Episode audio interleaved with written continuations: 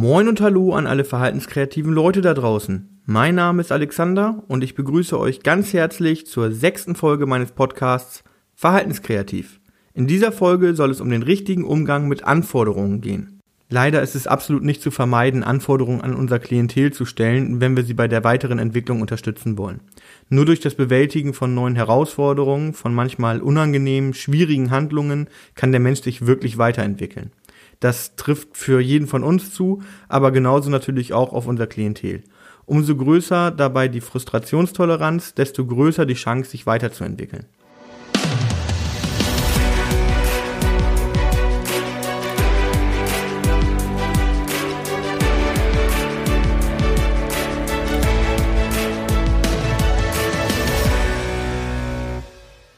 Es gibt ein recht bekanntes Experiment aus der Psychologie. Hierbei saßen Vorschulkinder in einem reizarmen Raum. Ihnen wurde ein Marshmallow in die Hand gegeben, ein weiterer wurde in Sichtweite vor sie gelegt. Nun erzählte die Anleiterin, der Anleiter des Experiments, dass das jeweilige Kind den Marshmallow entweder sofort essen könne oder aber einen zweiten Marshmallow bekäme, sofern es mit dem Verzehr auf die Rückkehr der Anleiterin oder des Anleiters warten würde. Die ersten Experimente dieser Art wurden schon vor mehreren Jahrzehnten durchgeführt. Nachdem die Kinder Jahre nach diesem Experiment besucht wurden, stellt sich tatsächlich heraus, dass diese geduldigen Kinder mehrheitlich erfolgreicher und glücklicher waren als die ungeduldigen. Natürlich gibt es noch diverse weitere Faktoren, welche durch das Experiment nicht abgedeckt wurden. Es gab selbstverständlich auch ungeduldige Kinder, die dennoch sehr erfolgreich und glücklich wurden. Meiner Meinung nach stellt das Experiment aber dennoch sehr gut dar, wie wichtig eine gute Frustrationstoleranz für die Entwicklung sein kann. Leider ist aber gerade diese Frustrationstoleranz bei unserem Klientel häufig nur gering ausgebildet. Wie ich schon in vorherigen Podcasts erwähnte, führt dies nicht selten zu herausfordernden Verhaltensweisen. Wie können wir nun also Anforderungen stellen und damit die Entwicklung positiv unterstützen, ohne für eine Überforderung zu sorgen? Wie so häufig, naja, eigentlich sogar immer, gibt es nicht die eine Antwort. Es ist abhängig von der Situation, von dem Klientel und selber, von diversen Faktoren. Ein paar Beispiele möchte ich euch aber trotzdem gerne vorstellen. Häufig wollen wir etwas von unserem Klientel, welches nicht unbedingt ganz oben auf deren Wunschzettel steht. Meist unterbrechen wir sie bei etwas, was ihnen Spaß macht, oder wir wollen sie zu etwas bringen, was ihnen keinen Spaß macht. Ihr merkt schon, die Grundvoraussetzungen sind eher so meh. Stellen wir uns nun vor, unser Klient soll den Tisch für das gemeinsame Mittagessen decken. Aus unserer Sicht hat er gerade nichts Wichtiges zu tun. Er sitzt auf dem Sofa und beschäftigt sich mit einem Heft. Wir stehen ein paar Meter entfernt am zu deckenden Tisch und rufen freundlich, Clemens, kommst du mal bitte zum Essbereich? Wir wollen gleich zu Mittag essen und jemand muss den Tisch decken. Eine Reaktion bekommen wir leider nicht. Wir wiederholen unsere Anfrage also, diesmal mit etwas mehr Nachdruck. Clemens, wir wollen gleich essen, deckst du bitte den Tisch? Nun hebt Clemens tatsächlich den Kopf. Er schaut kurz in unsere Richtung und antwortet Nein, keine Lust. Nun bemerken wir unseren Fehler. Clemens, das war keine Frage. Komm bitte zu mir und decke den Tisch. Das Essen ist schon fertig. Doch Clemens lässt sich nun gar nicht mehr überzeugen. Im weiteren Verlauf werden wir laut, Clemens wird laut und es kommt zum Streit. Ich würde mich nicht wundern, wenn ihr solche Situationen oder zumindest ähnliches selbst schon erlebt habt. Was ist aber eigentlich gerade passiert? Wir waren freundlich und haben doch den richtigen Ton getroffen, oder? Also zumindestens am Anfang. Danach war Clemens ja auch stur und ungezogen. Da mussten wir natürlich lauter werden, um unser Gesicht zu bewahren. Aber was haben wir eigentlich genau gesagt? Im ersten Anlauf fühlt sich Clemens offensichtlich gar nicht angesprochen. Wir wollen essen und jemand muss den Tisch decken. Jemand. Aber doch nicht unbedingt Clemens, oder? Im zweiten Versuch dann schon etwas direkter. Clemens, wir wollen essen. Deckst du bitte den Tisch? Nun bekommen wir eine Antwort, aber nicht die, die wir hören wollten. Aber hat Clemens nicht das Recht, auf eine Ja- oder Nein-Frage mit Nein zu antworten? Ganz offensichtlich nicht, denn im dritten Anlauf, Clemens, das war keine Frage, komm bitte zu mir und decke den Tisch. Das Essen ist schon fertig. Formulieren wir die Frage plötzlich um und machen eine Anforderung daraus. Clemens fühlt sich nicht ernst genommen. Der Ton wird rauer und am Ende ist der Streit. Nachvollziehbar, oder? Zunächst sollten wir ganz sicher an unserer Kommunikation arbeiten. Aber das Thema Kommunikation ist so riesig, das werde ich zukünftig in eigenen Podcast-Folgen mit euch besprechen. Das Offensichtlichste vielleicht noch einmal ganz kurz auf den Punkt. Wir sollten keine Fragen stellen, wenn wir eigentlich eine Aufforderung meinen. Unsere Kommunikation war also recht unklar. In einer anderen Hinsicht dagegen waren wir wieder sehr eindeutig. Wir sind der Betreuer. Wir sagen, was gemacht wird. Als wir merkten, dass eine Frage nicht zum gewünschten Ergebnis führen würde, machten wir eine Aussage daraus. Dabei behielten wir stets eine gewisse Distanz zu Clemens. Er hat schließlich zu uns zu kommen und nicht andersherum. Was aber, wenn wir zu Clemens hingehen und uns zu ihm setzen würden? Wir sehen, dass er gerade in einem Heft blättert, also warten wir kurz darauf, dass er seine Aufmerksamkeit auf uns richten kann. Wenn wir sehen oder spüren, dass Clemens uns wahrnimmt, sprechen wir ihn an. Hallo Clemens, das Essen ist fertig. Lass uns zum Essbereich gehen und den Tisch decken. Während wir die Worte sagen, setzen wir uns schon in Bewegung. Was wir dadurch erreichen, ist ein Wir-Gefühl. Wir geben nicht von außen vor, was zu tun ist, sondern wir begeben uns in einen Kontakt auf Augenhöhe und übernehmen dann aus dieser Rolle heraus die Führung der Situation. Gibt es eine Garantie, dass diese Methode funktioniert? Vermutlich werde ich hier niemals von einer Methode berichten, die bei jedem von euch, bei allen Klienten und zu jeder Zeit funktioniert. Ach Quatsch, definitiv werde ich das niemals tun. Es ist abhängig von eurer Beziehung zu dem Klienten, von dem Klienten selbst, von Tagesform und, und, und. Aber in der Regel funktioniert es besser als der erste Weg. Ich möchte euch gerne noch ein anderes Beispiel vorstellen mit einer ganz anderen Art der Herangehensweise. In einer Wohngemeinschaft, in der ich früher arbeitete, wurden die Klienten morgens um eine feste Zeit von einem Bus abgeholt und zur Arbeit gefahren. Jeden Morgen kam es zu Stress, da ein Klient immer wieder von dem ankommenden Bus überrascht wurde. Er wurde dann schrecklich nervös. Der Busfahrer wurde regelmäßig sauer, da er seine Zeiten nicht einhalten konnte, und die Laune von Klient und Mitarbeitern war im Keller. Bis wir im Team eines Tages eine unfassbar kreative Idee hatten. Vielleicht würde es helfen, wenn wir zehn Minuten vor der Zeit Bescheid sagen würden, dass der Bus gleich kommt. Was soll ich sagen? Tatsächlich. Die, der Klient war nun pünktlich bereit, hatte seine Schuhe und seine Jacke an und es gab keinen Stress mehr. In manchen Fällen helfen übrigens auch spezielle Uhren, welche die ablaufende Zeit deutlich anzeigen. Zu empfehlen ist da beispielsweise der Time Timer. Insbesondere bei Menschen, die die Uhr nicht lesen können, kann das eine gute Unterstützung sein. Ich weiß, dieser Tipp ist unfassbar banal und wirklich super offensichtlich, aber überprüft mal euren Alltag. Vielleicht gibt es auch bei euch eine wiederkehrende Situation, die durch die einfache Erinnerung an die Uhrzeit entschärft werden kann. Manchmal sieht man bei sich selbst den Wald vor lauter Bäumen nicht. Im Kinder- und Jugendbereich ist es normal und meiner Ansicht nach auch sinnvoll, den Medienkonsum auf bestimmte Zeiten zu beschränken. Tina, ich kenne übrigens weder einen Clemens noch eine Tina, aber ich möchte auch nicht ständig von einem Klienten sprechen, durfte sonntags zwischen 14 und 16 Uhr TV schauen. Diese Regelung bestand schon, bevor ich in dieser Einrichtung arbeitete. Um 16 Uhr gab es dann aber jedes Mal Streit, wenn der TV ausgeschaltet wurde. Tina kann zwar alles verstehen, sich verbal aber nur sehr eingeschränkt mitteilen. Aus Erfahrung wussten wir, dass Tina nicht gut damit umgehen konnte, wenn sie zu viel TV konsumierte. Also wollten wir nicht von der Regelung mit den zwei Stunden abweichen. Das Stellen einer Uhr, welche ihr zeigte, dass die Zeit bald abläuft, machte aber auch keinen Unterschied. Sie wusste zwar, dass die Zeit gleich abläuft, war aber dennoch sauer, als es soweit war. Das Problem beim TV-Schauen ist, dass Sendungen nur halb so viel Spaß machen, wenn man mittendrin aufhören muss, sie zu schauen. Als wir uns also genauer mit dem TV-Programm von Tina beschäftigten, war es der logische Schritt, die Zeiten von 14.15 Uhr bis 16.15 Uhr umzustellen. Denn um 16.15 Uhr war die Sendung von Tina auch tatsächlich vorbei. Der sonntägliche Stress hatte ab diesem Tag ein Ende gefunden. Manche Dinge haben einfach ein natürliches Ende. Das sollte von uns berücksichtigt werden. Bei Videospielen ist das Ganze übrigens noch eine ganze Ecke komplizierter. Das jeweilige Ende eines Spiels ist nämlich sehr individuell. Es gibt Spiele, in denen man jederzeit unterbrechen kann. Dann gibt es Spiele, zum Beispiel Sportspiele, die sind vorbei, wenn die jeweilige Partie oder das jeweilige Rennen beendet ist. Und es gibt Spiele, da kann der Spieler selbst nicht voraussagen, wann das Ende erreicht ist, denn es ist von verschiedenen Faktoren abhängig. Sollte dieses Spiel auch noch online mit Freunden stattfinden, so kann das Spiel auch nicht einfach so pausiert werden.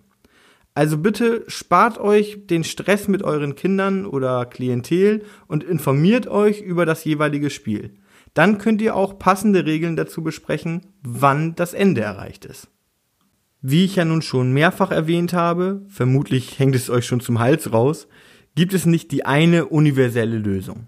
Manchmal muss mit ein und derselben Konstellation aber sogar genau gegenteilig umgegangen werden. Bernd zum Beispiel konnte gar nicht damit umgehen, wenn er wusste, dass ein Arzttermin anstand. Tage vor dem eigentlichen Termin war er leicht reizbar, konnte nachts kaum schlafen, hatte einfach schlechte Laune und kam häufig in Streit mit Betreuern und Mitbewohnern. Als wir mit ihm die Absprache trafen, dass wir ihm anstehende Arzttermine erst an dem jeweiligen Tag mitteilen würden, war er deutlich entspannter.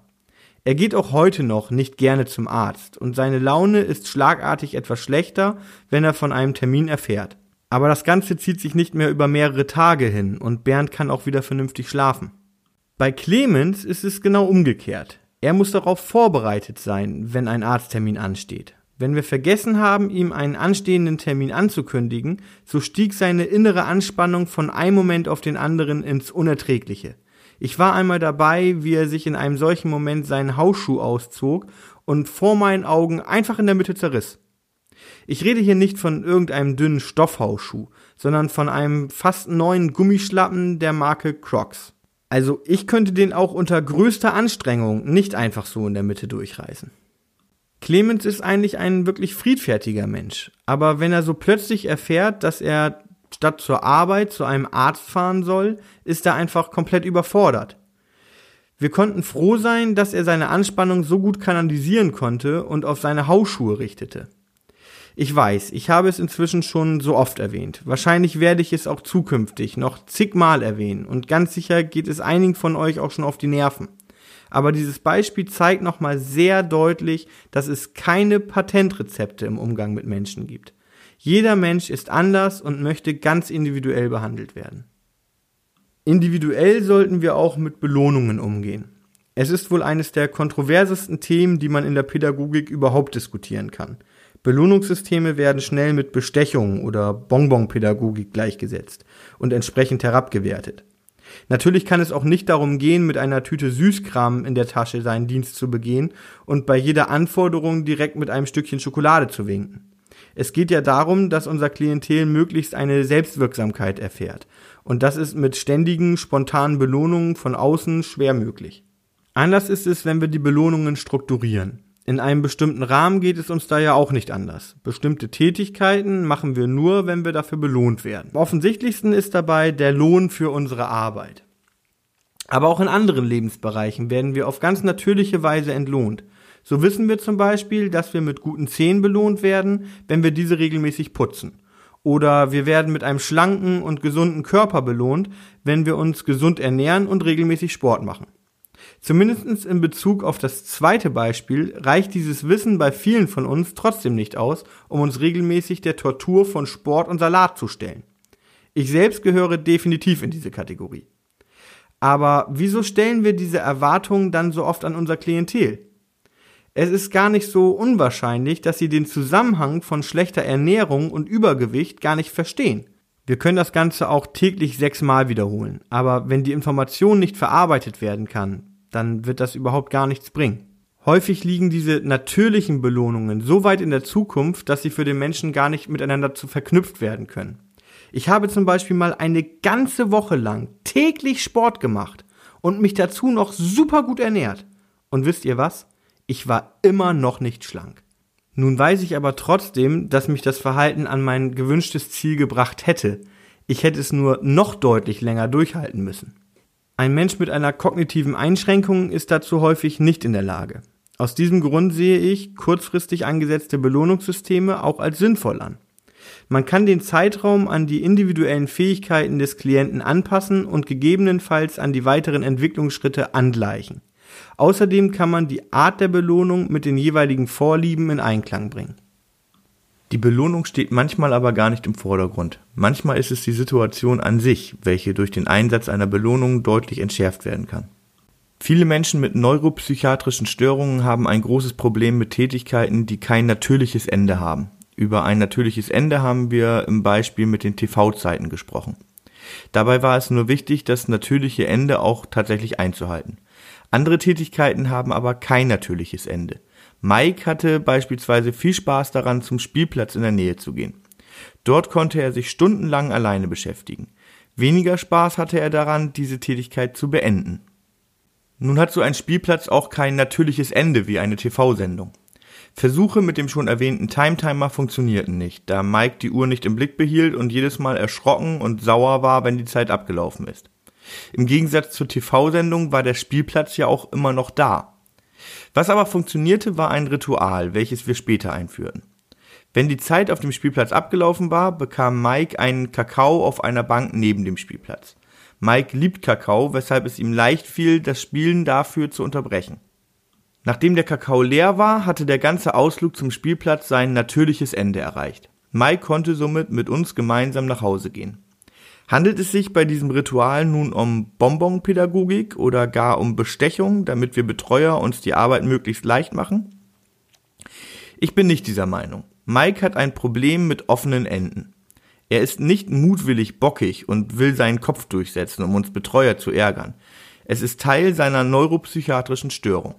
In dieser Situation braucht es einen größeren Motivator als den Spielplatz, welcher außerdem ein natürliches Ende bietet. Diese beiden Faktoren haben wir in dem Kakao gefunden. Mike hat übrigens niemals nach einem Kakao verlangt, um irgendwelche anderen Tätigkeiten zu beenden. Es war einfach nur Teil des Ausflugs zum Spielplatz geworden. Wenn ihr Interesse habt, mehr über mögliche Belohnungssysteme zu erfahren, gebt mir gerne eine Rückmeldung bei Facebook oder über meine Homepage. Dann widme ich dem Thema vielleicht eine eigene Folge. Eine weitere Möglichkeit, mit Anforderungen umzugehen, ist die Bereitstellung von Wahlmöglichkeiten. Viele Menschen mit kognitiven Einschränkungen können mit einer freien Auswahl nur sehr schlecht umgehen. Lisa kommt zum Beispiel häufig zu spät zur Arbeit, weil sie sich nicht entscheiden kann, was sie morgens anziehen soll. Sie ist mit dem Inhalt ihres Kleiderschrankes komplett überfordert. Lisa war letztlich sehr damit geholfen, dass sie von uns Mitarbeitenden eine Vorauswahl bekam. So musste sie sich nicht mehr aus dem gesamten Inhalt des Schrankes bedienen, sondern hatte die Wahl zwischen zwei Outfits. Diese Unterstützung konnte Lisa sehr gut annehmen. Wir müssen uns genau überlegen, welche Anforderungen wir an unser Klientel stellen und wann wir dieses tun. Vor circa 20 Jahren habe ich meinen Führerschein gemacht. Dafür bin ich, wie vermutlich die meisten von uns, in eine Fahrschule gegangen. Mein damaliger Fahrlehrer hätte mir ein Heft mit den theoretischen Prüfungsfragen und seine Autoschlüssel hinwerfen können, um mir dann mitzuteilen, dass ich dann und dann zur Prüfung erscheinen soll. Seltsamerweise hat er das aber nicht getan. Zunächst erklärte er mir in diversen Theoriestunden, wie ich mich im Verkehr verhalten muss. Dann zeigte er mir bei den Fahrstunden, wie ich mit der Kupplung umgehe, worauf ich beim Rückwärts-Einparken achten muss. Er machte mir deutlich, dass es eine gute Idee ist, auf dem Beschleunigungsstreifen der Autobahn tatsächlich richtig zu beschleunigen und noch vieles mehr. Diese ganzen Learnings waren letztendlich so hilfreich, dass ich meinen Führerschein schon im dritten Anlauf bestehen konnte. Naja, anderes Thema. Wunder bewirken konnte nun mal auch mein Fahrlehrer nicht. Was ich damit aber sagen möchte, wir müssen die Anforderungen an die Fähigkeiten unseres Klientels anpassen. Viele kleine Anforderungen können besser bewältigt werden als eine große. Aber auch die kleinen Anforderungen bitte nach und nach und nicht alles auf einmal. Heute sprachen wir also über das Thema Anforderungen an unser Klientel. Wir sprachen über das Marshmallow-Experiment und stellten den Zusammenhang von Frustrationstoleranz und Erfolg heraus. Wir gingen auf verschiedene Techniken ein, wie wir Anforderungen auf unser Klientel besser verpacken können. Dabei ging es darum, ein Wir-Gefühl herzustellen, indem wir Anforderungen nicht von erhobener Position, sondern auf Augenhöhe vermitteln. Weniger physisch als vielmehr im übertragenen Sinne. Wobei auch physisch macht es Sinn, auf Augenhöhe zu bleiben. Wir sprachen darüber, zeitliche Abläufe durch den Einsatz von speziellen Uhren wie den Timetimer übersichtlicher zu gestalten, um somit überraschend auftauchenden Zeitdruck rauszunehmen.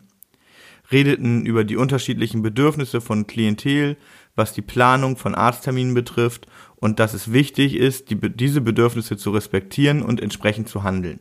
Am Beispiel des TV-Konsums von Tina sprachen wir über den Umgang mit dem natürlichen Ende von Aktivitäten an jenem von Mikes Spielplatz besuchen, aber auch darüber, was wir tun können, wenn es kein natürliches Ende gibt.